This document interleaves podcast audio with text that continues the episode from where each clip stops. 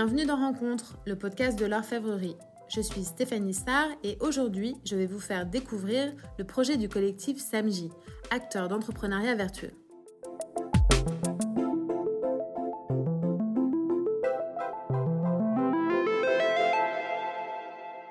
Alors, Edgar, tu fais partie du collectif Samji. Euh, Qu'est-ce que c'est?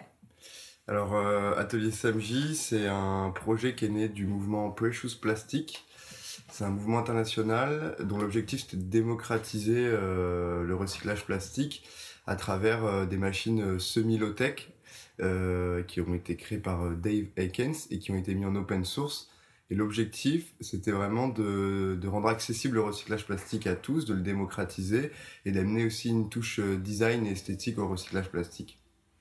Et est-ce que tu peux nous dire quand vous avez créé cette boîte et nous raconter un peu son histoire?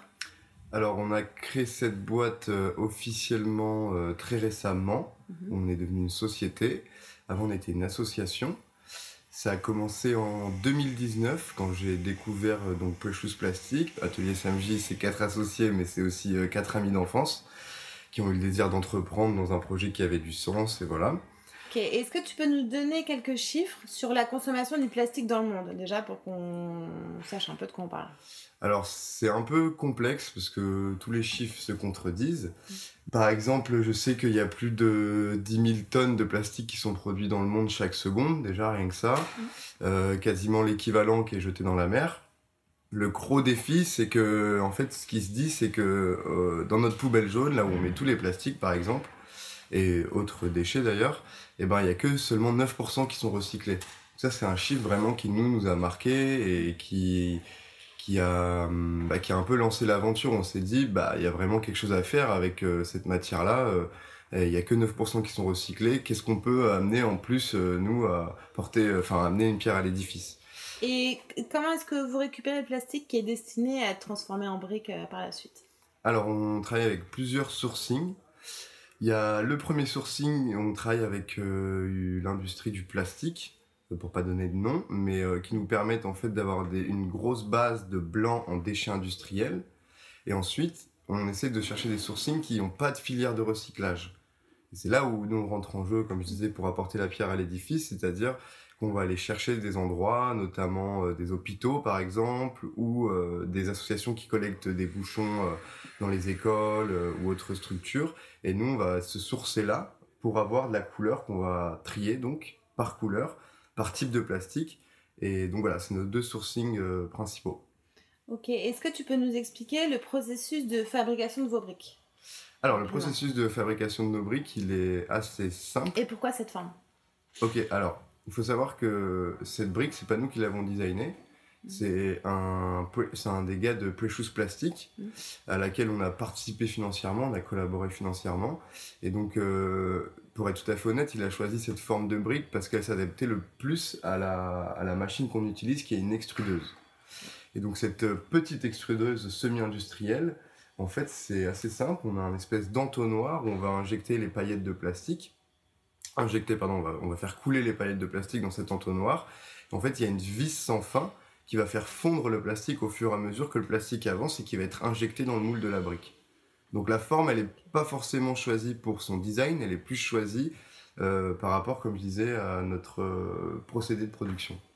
Ok, est-ce que tu peux nous expliquer les différents usages de cette brique? Alors cette brique, faites? euh, on peut la voir euh, comme un énorme Lego. Donc euh, voilà. Je sais qu'il faut pas trop dire ça, mais c'est un peu le, le- voilà l'image, elle est plus parlante, je pense. Et donc cette brique, finalement, elle peut servir à, à tellement d'applications. Ça peut être faire un, un mur pour séparer un- deux espaces. Ça peut aussi être un bar pour, euh, bah, pour un événement éphémère. Ça peut être un abri de vélo. Ça peut. Enfin voilà, je veux dire, à partir du moment où on a des briques, qu'est-ce qu'on peut faire avec des briques? Ben un peu tout. On peut pas faire des formes rondes, on peut pas faire de sphère, certes, parce qu'elle est Mhm. rectangulaire. Mais euh, en fait, c'est euh, la créativité qui va t'amener à ce que tu fais avec euh, la brique. Et du coup, vous avez identifié un peu vos clients Est-ce que Oui, euh, complètement. On a, on a beaucoup travaillé justement sur cette étude de marché. Ça a été long puisqu'on est des très jeunes entrepreneurs et on n'a jamais fait cet exercice-là. Mais on l'a fait, ça a pris du temps. Aujourd'hui, on, est, on sait que nos clients, ce sont euh, principalement euh, l'événement marketing. Donc c'est l'événement en, interne comme le team building par exemple ou euh, des ateliers de sensibilisation qui sont amenés par euh, des bailleurs privés par exemple dans des cités HLM avec lesquels on travaille actuellement. Et aussi, c'est tout les, ce qu'on appelle le retail design. Donc, c'est comment on va mettre en avant un produit qui est censé être éco-responsable. Et ben, nous, on propose une solution euh, pour vraiment être dans la continuité du storytelling du produit, c'est-à-dire de vraiment avoir un, point de vente qui est 100% euh, éco-responsable. Et en plus, il faut savoir que nous, tout ce qu'on produit, on le récupère. Donc, c'est pour euh, un événement éphémère, mais notre objet, il est durable, puisqu'on va le réutiliser derrière. Donc voilà, et donc architectes et designers également, décorateurs, qui cherchent des nouveaux matériaux euh, pour leur production. D'accord, et là, quels sont les projets à venir? Ou peut-être tu peux nous parler d'un des projets euh, pour lesquels vous travaillez en ce moment? Alors, en ce moment, par exemple, on travaille pour euh, une boîte qui s'appelle Foodco, qui est de, un traiteur événementiel, et qui, qui veut faire des cloisons en interne dans leur bureau pour séparer et que ça devienne moins un open space où tout le monde s'écoute. Et donc là, typiquement, on est en train de faire 280 euh, briques à la couleur que le client a choisi, donc c'est du vert clair, euh, pour faire des cloisons euh, dans leur bureau, par exemple. Et il y a d'autres projets à venir à la rentrée, qui est un, atelier dans une cité à HLM pour sensibiliser la population sur le recyclage des déchets plastiques. Ok, et alors du coup, bon, bah, vous êtes lancé dans une, une histoire d'entrepreneuriat. Est-ce que ça a une exigence de responsabilité pour vous aujourd'hui et encore plus en sortie de crise? Euh, Ouais, c'est c'est une euh, c'est un projet qui demande énormément d'investissement, mm.